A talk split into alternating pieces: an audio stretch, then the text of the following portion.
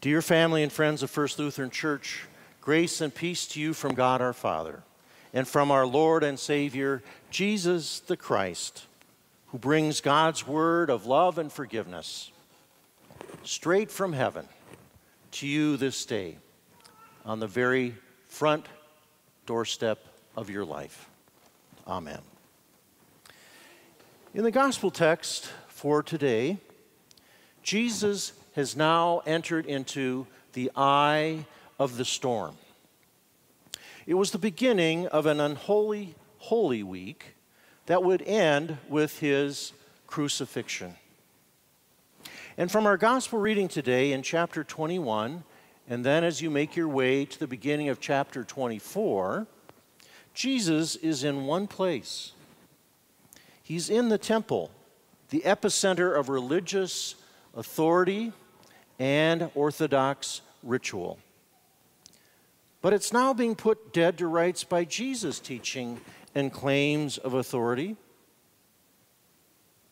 Just the day prior, out of Jesus' very touch, the blind and the lame are healed. And out of his relation to God the Father, Jesus literally, as you recall, churned the tables in the temple on what had become a legalistic, commercialized religion. Quoting the prophets, Jesus declared that the temple no longer served as God's house of prayer and worship, but now had rather become a place of human marketing, a den of thieves, Jesus calls it. So now Jesus is confronted by the chief priests and the elders, asking him there in verse twenty-three, by what authority are you doing these things, and who gave you this authority? Note in just one sentence, this word occurs twice, authority. To a large degree, deep inside, the question of the chief priests and elders is ours as well. It's a question of all humanity at bottom, especially in our age marked by increasing ambiguity and plurality, with its postmodern claims that there really isn't any final authority. For example, consider all the conflicting, contradictory claims in our time regarding the coronavirus. So is truth or authority simply relative to your perspective?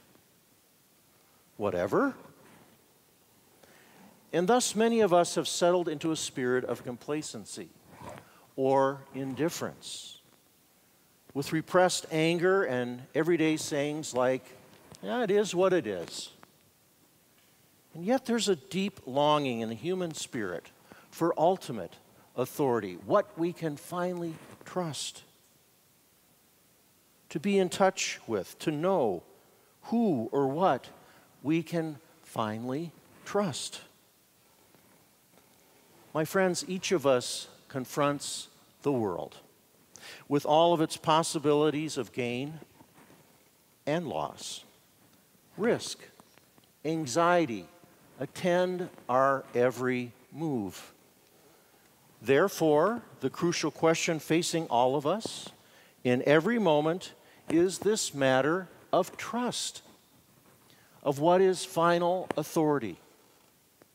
Who or what can we finally trust? What is the foundation for hope in the midst of a world that's so often tipped upside down on us? It's this question that gives all of life its religious dimension.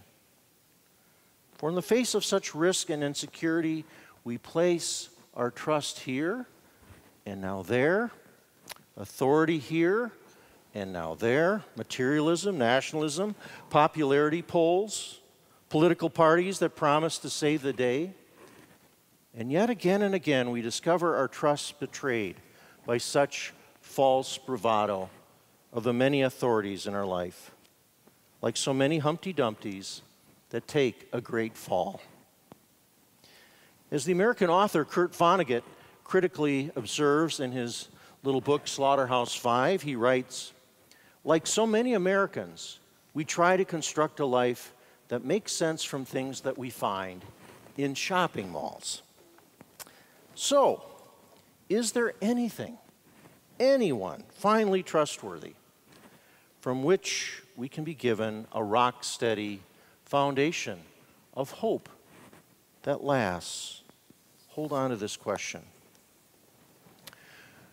Now, what becomes increasingly clear to us as we study our gospel text for today is how subtle is this seemingly simple dialogue of Jesus with the elders and then this little parable. Think with me here. Have you ever noticed how when authority is given to us, we quickly forget that it was given to us? It's not ours to begin with. We get the smug sense of, okay, I'm in control here, forgetting to really share or use this gift of authority for some greater good. Why? Well, because we're so caught up in how to use it as a means for our own ends. The Bible calls this sin. Sin. Pride, egoism, is sin in its quintessential form. You see, since the time of Moses, the chief priests and elders had been given authority to serve as custodians of God's word and to share it, to bless people with it. But over time, they too held back, clutching and twisting God's word to their own ends, even seeking to make God's presence accessible only to the high priest, where they drew curtains around what was called the Holy of Holies in the temple. And remember, at Jesus' death, what happened to this curtain? It was torn from the very top to the bottom so that all could see. And so Jesus' critique of this smug, exclusivistic spirit sets the chief priests and elders on edge in our gospel text. And how perfect is a lead-in for this setting in the temple than to go back just a few chapters or one chapter earlier to chapter twenty and listen to this zinger of Jesus. He says, "You know that the rulers of the Gentiles lord it over them, and their great men exercise authority over them. But it shall not be so for you as my disciples. For whoever would be great among you must be least of all, with a servant's heart."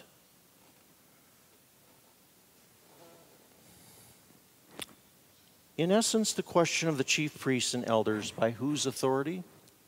Jesus is saying, by the one who gave you life and breath, that you can even stand here and ask the question. You see, one thing that really rubs us raw is when someone speaks or points to an authority that's greater than ourselves, and we're no longer out of control. And that's what we're so uh, experiencing, that's exacerbated in our time, just feeling so out of control with the COVID nineteen. Now, any of you who've been children or have children know this.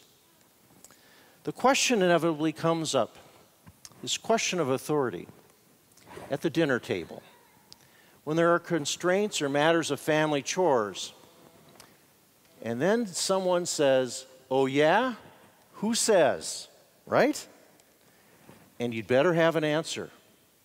You'd better have an answer. But like the chief priests and elders of Jesus' time, we've lost touch with an answer. You heard them. We don't know. Unless you think it is what it is, is the answer. Once upon a time, families were based on godly biblical principles, and children saw that even mom and dad were subject to a higher authority. But through the years, these same children grew up and had kids of their own, and they said to their kids, "You know, you should do what I tell you, and you should be good because that's the way I was raised. Now, did you hear what was happening here? They've lost their sense of moorings, their foundation for any sense of authority. They're just appealing to this generation past and past and past. Nothing that's absolute that stands firm, such as God's Word and Scripture. Well, then again, their kids grow up and say, son, daughter, you should do what I tell you. And the kids say, oh, yeah, who says? Well, er, I say so. And you have to do what I tell you. And the kids say, well, that's your truth. That's not my reality. And here we are, just shot through with all kinds of relativism. So how do we get back to an ability to say, my son, my daughter, God has placed me in authority to watch over and protect you, to raise you according to God's standards of moral behavior. And listen, the chain of moral authority doesn't stop here. I have to answer to God as well for how I raise you. So the ultimate authority in the universe, God has passed it down to me. God's ways, God's guiding principles. And I have the responsibility to pass them down to you because you and I are both accountable to God. Now, help me with the dishes. Hmm? To conclude, Jesus' closing parable of the yes and no brothers. What is Jesus connecting authority here? He's connecting authority with obedience. So think carefully. Which of the two sons in the parable is really obedient to the father's calling to go about his work in the vineyard? Which of the two sons? To the nth degree, neither one. This parable is more about God than humanity. It's a parable of what God has done for us and all people from top to bottom. Like the tearing of the curtain in the temple, it's about the Son of God, Jesus, the author of this parable, the only one who's perfectly obedient to the Father's will, even to death on a cross. And so lest we get caught up in the legalism of work righteousness, once more of, well, it's not really what you say, but what you do. That's the first son. Or it's not really what you do, but it's really the intent, the intentionality of what you say. That's the second son. But the real focus is on Jesus, the Son of God, in whom all authority resides in heaven and on earth. Yes, the one who's already forgiven you, already reconciled you, already raised you from the dead by his promise at your baptism, as with little Andrew, this day and always, who claims and loves you always.